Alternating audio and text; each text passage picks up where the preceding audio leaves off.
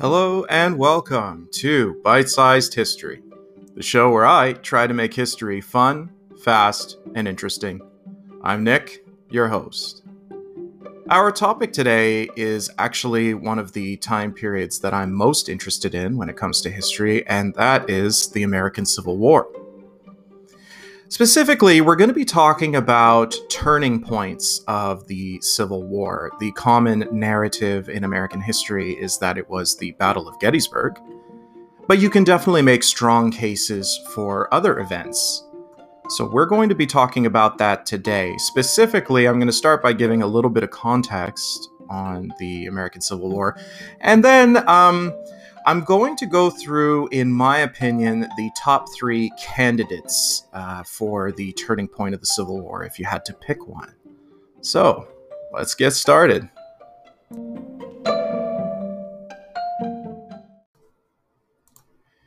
The American Civil War, um, also called the War Between the States, or if you're in the South, the War of Northern Aggression, the Civil War was one of the most transformative events in American history. Thirteen southern states rose in rebellion, and the nation was plunged into conflict. Between 600,000 to 750,000 people lost their lives. By the end of the struggle, slavery had been abolished in the United States. The U.S. President, Abraham Lincoln, did not live to see the results of the war he was assassinated only a few days after the surrender of the Army of Northern Virginia.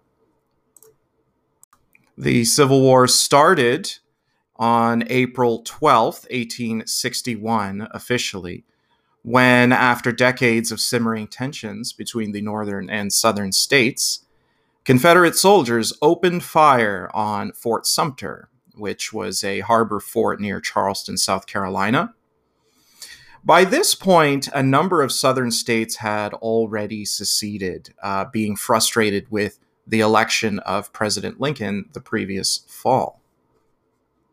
Another wave of southern states would secede a bit later when the president called for volunteers to put down the Southern Rebellion. And this was kind of the the final straw that pushed a lot of these southern states that still hadn't made up their minds to uh, declare their allegiance to the Confederacy because they were worried that, well, a big federal Yankee army is coming down here and we have to defend ourselves.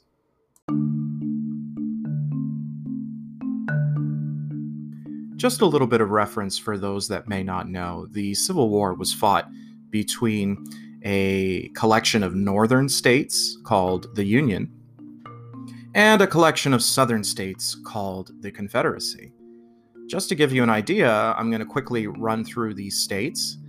The Union included the states of Maine, New York, New Hampshire, Vermont, Massachusetts, Connecticut, Rhode Island, Pennsylvania, New Jersey, Ohio, Indiana, Illinois, Kansas, Michigan, Wisconsin, Minnesota, Iowa, California, Nevada, and Oregon.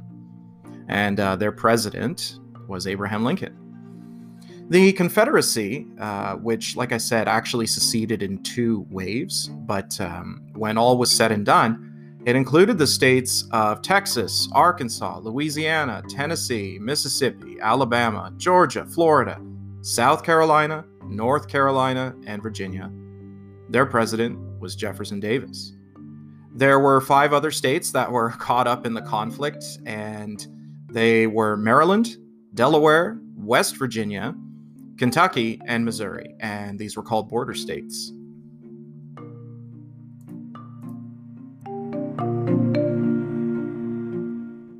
When the war started, the population of the Union was about 18.5 million.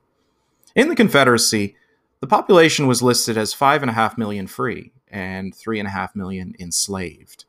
Uh, I have seen estimates of the southern slave population being as high as four or four and a half million. Uh, another uh, uh, another figure I have often seen is that uh, in 1860 the population of the United States was 30 million, 21 million in the north, 9 million in the south, and again of that uh, 9 million in the south, four four and a half million of them were slaves. The border states that I just mentioned had a population of about two and a half million uh, free men and about half a million enslaved people.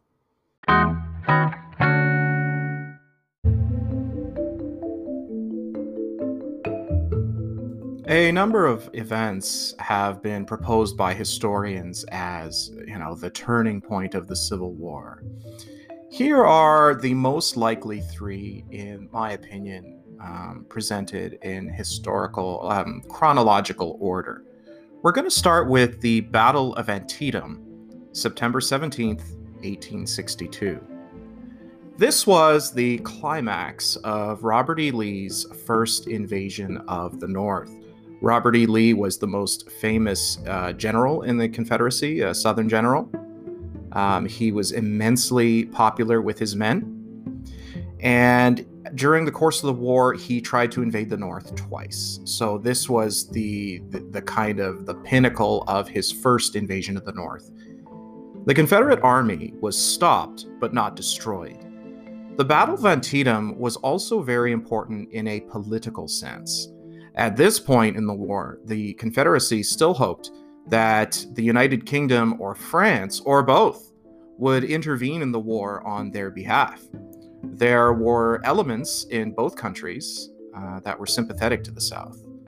Northern strategists needed a victory to show that the Union Army could win battles. This is very important because up until this point in the war, um, the Union Army had just been getting pummeled again and again and again by the Confederate Army, um, and morale was very low.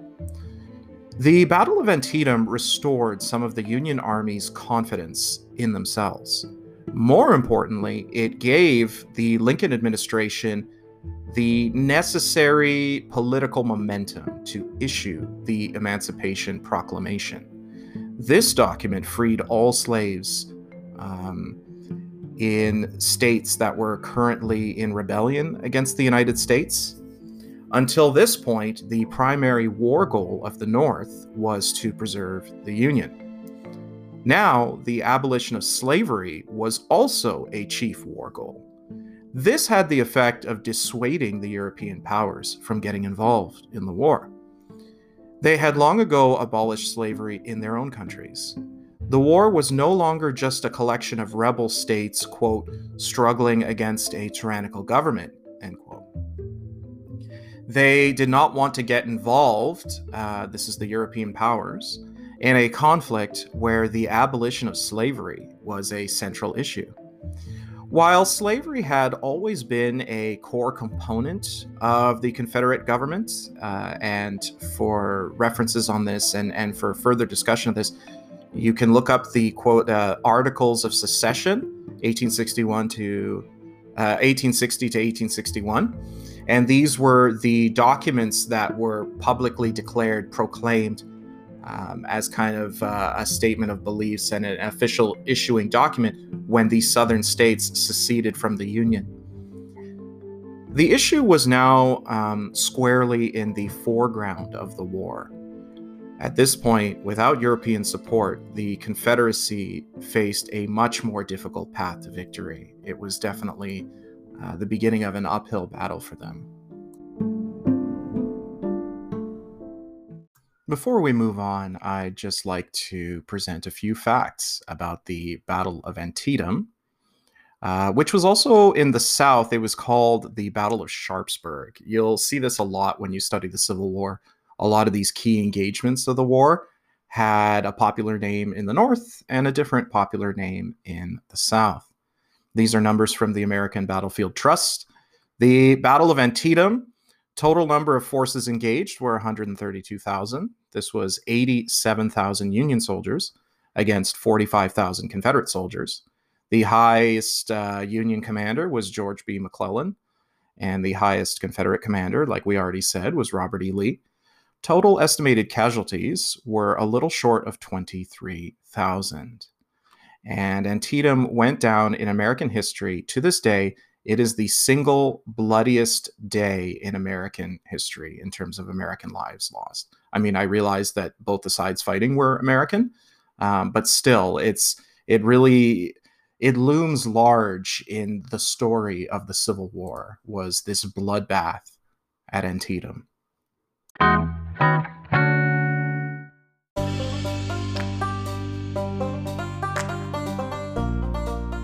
We're going to talk about the Battle of Gettysburg. This is the big one. Uh, this is, you know, for people who have maybe a casual knowledge of the American Civil War, this is probably the battle they are most likely to have heard of. The Battle of Gettysburg um, was fought from July 1st to July 3rd, 1863, around the town of Gettysburg, Pennsylvania, which at the time had a population of around 2,000 people. This battle was the end result of Lee's second invasion of the North. Over the course of the battle, Northern and Southern soldiers fought in the hills, woods, and fields near the town. The peak of the combat was an event called Pickett's Charge. On the third day of fighting, 12,500 Confederates advanced over an open field against well prepared Union soldiers waiting behind stone walls and wooden fences. The attack was a complete disaster. Some Southern soldiers actually did reach the Union lines, and this location is often called the quote, high watermark of the Confederacy. End quote. I believe there's actually a marker on the Gettysburg, uh, Gettysburg battlefield to this day where you can go to the spot where they made it to the wall.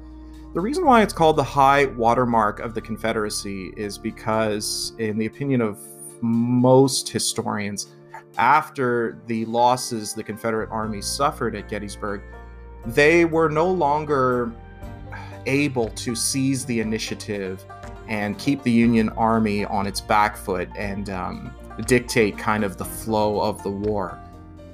In many ways, when you look at kind of what happened afterwards, after the Battle of Gettysburg, from the end of the war, the Confederate Army was now mostly on the defensive.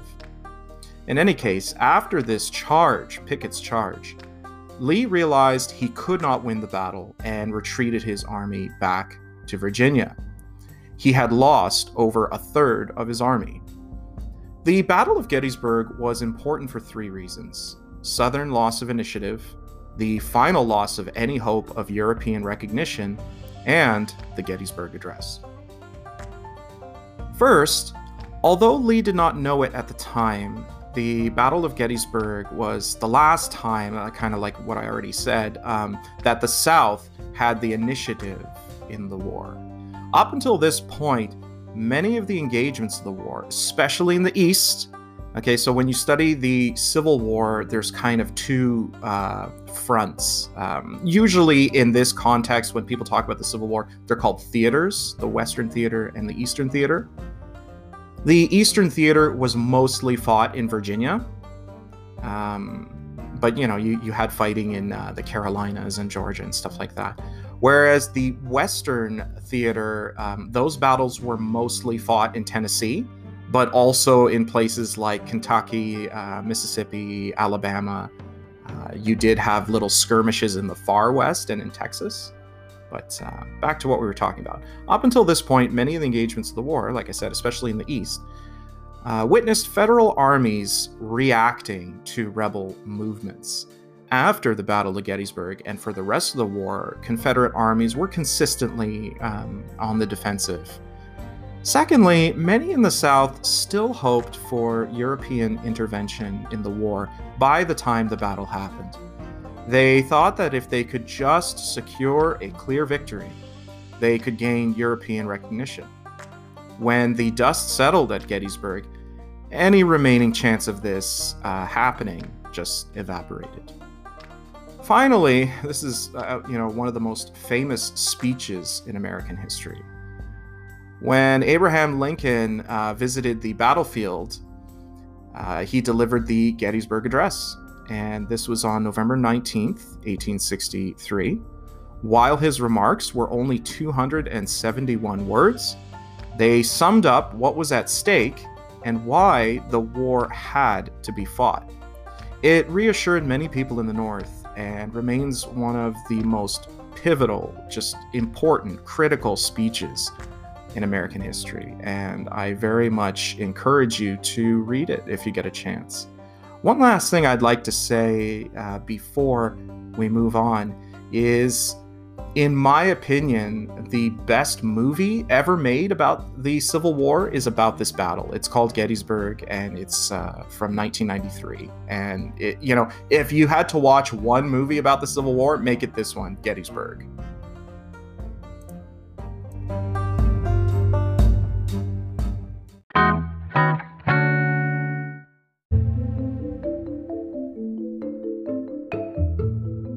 Now let's talk about what, in my opinion, is probably the most critical turning point of the Civil War. And I realize this maybe isn't the most popular opinion, but uh, it's the fall of Atlanta on September 2nd, 1864.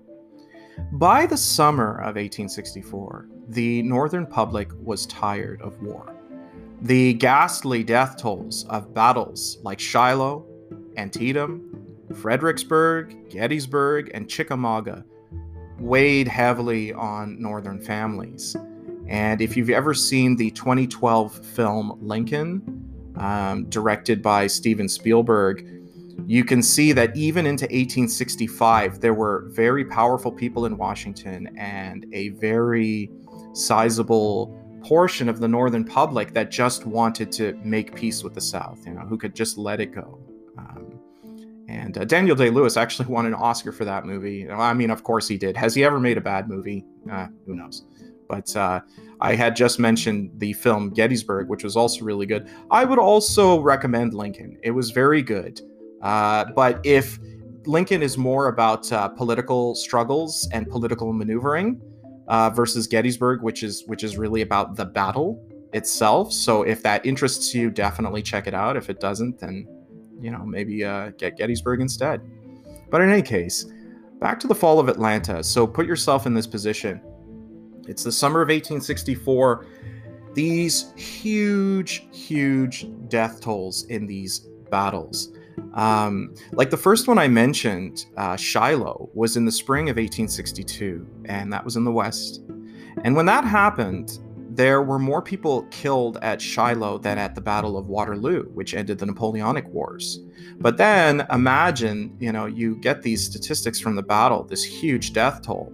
But that just wasn't it. I mean, there was only one Waterloo and, and then stuff was over. But then imagine after that, you have 20 more Shilohs, and a lot of them had even more casualties. So again, battles like Antietam, Fredericksburg, Gettysburg, Chickamauga.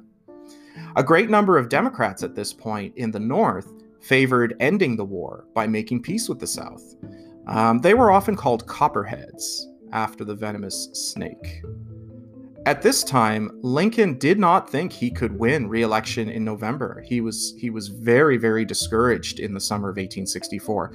His old nemesis, uh, General George B. McClellan, uh, who his name popped up already once in this episode, was running for president as the Democratic candidate, and he was very popular in the North. Fortunately for Lincoln, Union armies had been much more successful in the Western theater than in the Eastern theater. Rebel armies had been pushed out of Tennessee. New Orleans and Vicksburg, uh, so critical, critical cities, had fallen, and General Sherman uh, was attacking Atlanta. The city was a critical Confederate rail hub and supply base, Politically, it was one of the most important cities in the South. When Sherman captured the city just two months before the election, it sent shockwaves throughout the North as well as the South. This had a huge effect on Northern morale. Uh, it showed them that, you know, hey, just hang on, the end is in sight. If the attack had stalled, failed, or turned into a disaster, McClellan may have been elected president in 1864. Had this happened, there is a high likelihood that he would have scrapped the Emancipation Proclamation and negotiated peace with the South. These are two things that he publicly campaigned on. He said he wanted to do. This would have uh, legitimized and established the Confederacy. When Lincoln was reelected, the Union instead stayed on track towards a total military victory. So, no negotiated peace, um, no conditional surrender, anything like that. Surprisingly, a majority of Union Army soldiers voted for him in that election, knowing that they would have to continue fighting. Um, this is my personal speculation. I mean, why did they do this? You're voting for the guy that's going to have you continue fighting.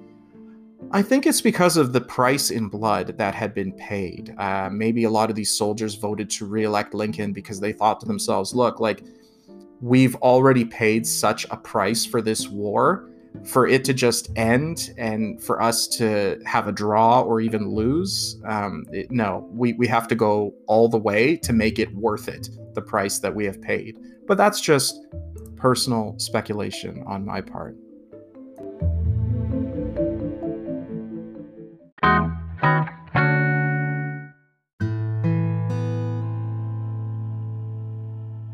let's briefly look at some counterpoints here.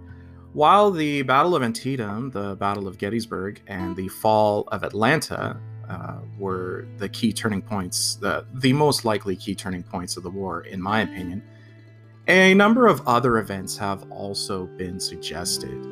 Um, these include the First Battle of Bull Run, 1861, the Trent Affair, 1861, the Fall of New Orleans, 1862, the death of Stonewall Jackson in 1863, the fall of Vicksburg in 1863, and the constant Union naval blockade of the South throughout the entire war, also called the Anaconda Plan, because it was named after this snake that was supposed to strangle the South. And that lasted from 1861 to 1865. Um, for those of you that don't know, the first battle of Bull Run uh, was in 1861. It was the first major engagement between Union and Confederate forces in the East. And it's a possible turning point because historians have suggested that if the Southern Army was able to capitalize more completely on their victory, they could have completely routed the Union Army, and you know, who knows what might have happened. The Trent Affair in 1861 was very interesting what it was was there were these two Confederate diplomats that were headed to Europe to kind of make the case for the Confederacy to the powers that be in the United Kingdom and France. They were seized at sea in open waters from a British ship by an American ship, uh, American sailors. And this outraged the British government. Um, when you look at what might have happened the British government was really um, this breaching of their sovereignty really, really offended them and outraged them. And in fact, they went so far as to move, I believe it was 12,000 soldiers to Canada, um, definitely between 10 and 15,000. Historians have looked at this at if this incident had gone differently, it may have actually spurred the British to enter the war on behalf of the Confederacy.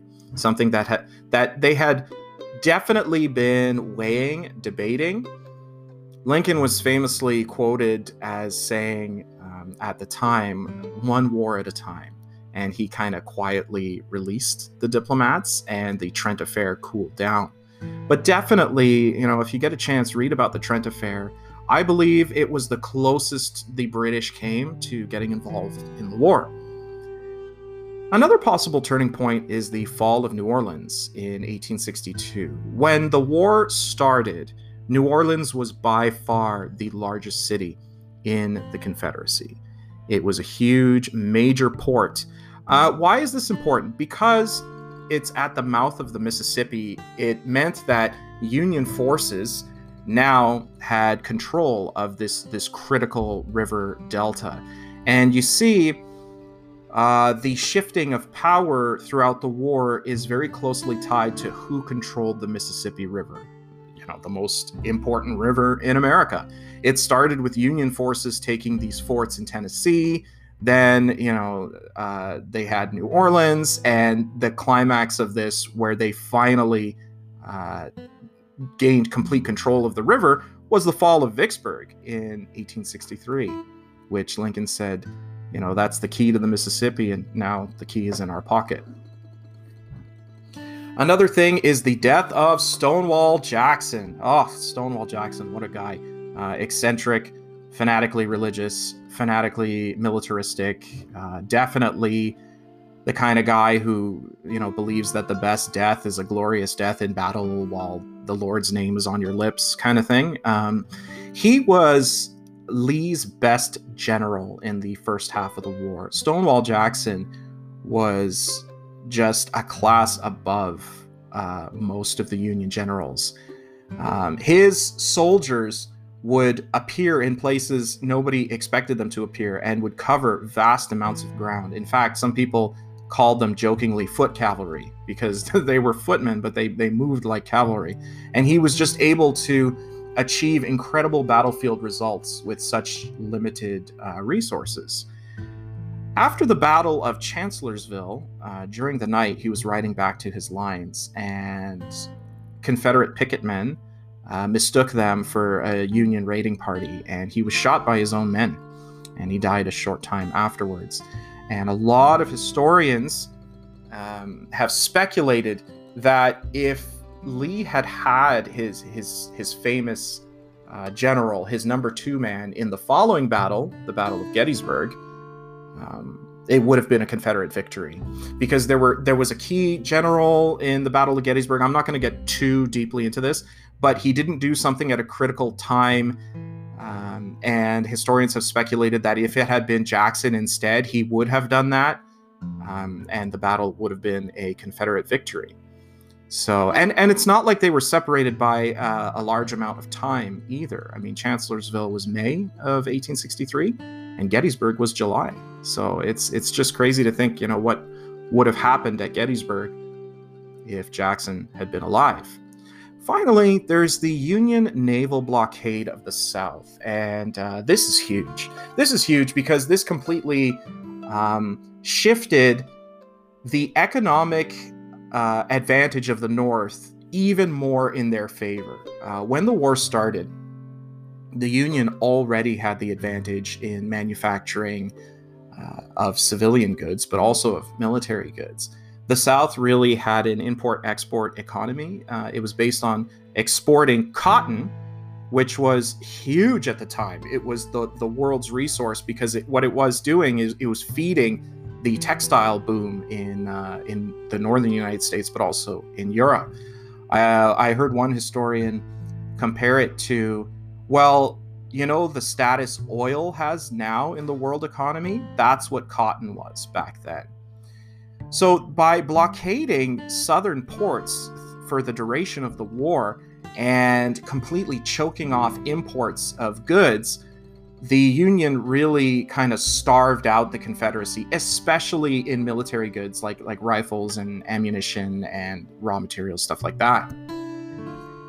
It's uh it's kind of yeah they already had an advantage and they just pushed it even further which led to the um this is another thing that is kind of part of the popular mythology of the civil war in american history is is this the blockade runners.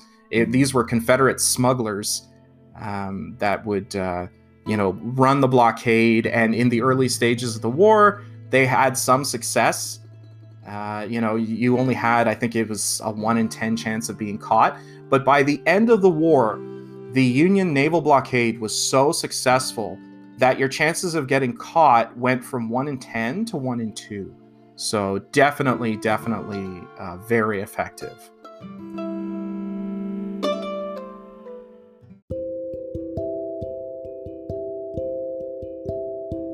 All right, listeners, that's all I have for you today. I want to thank you so much for listening, and this has been Bite Sized History, the show where I try to make history fun, fast, and interesting. I was Nick, your host.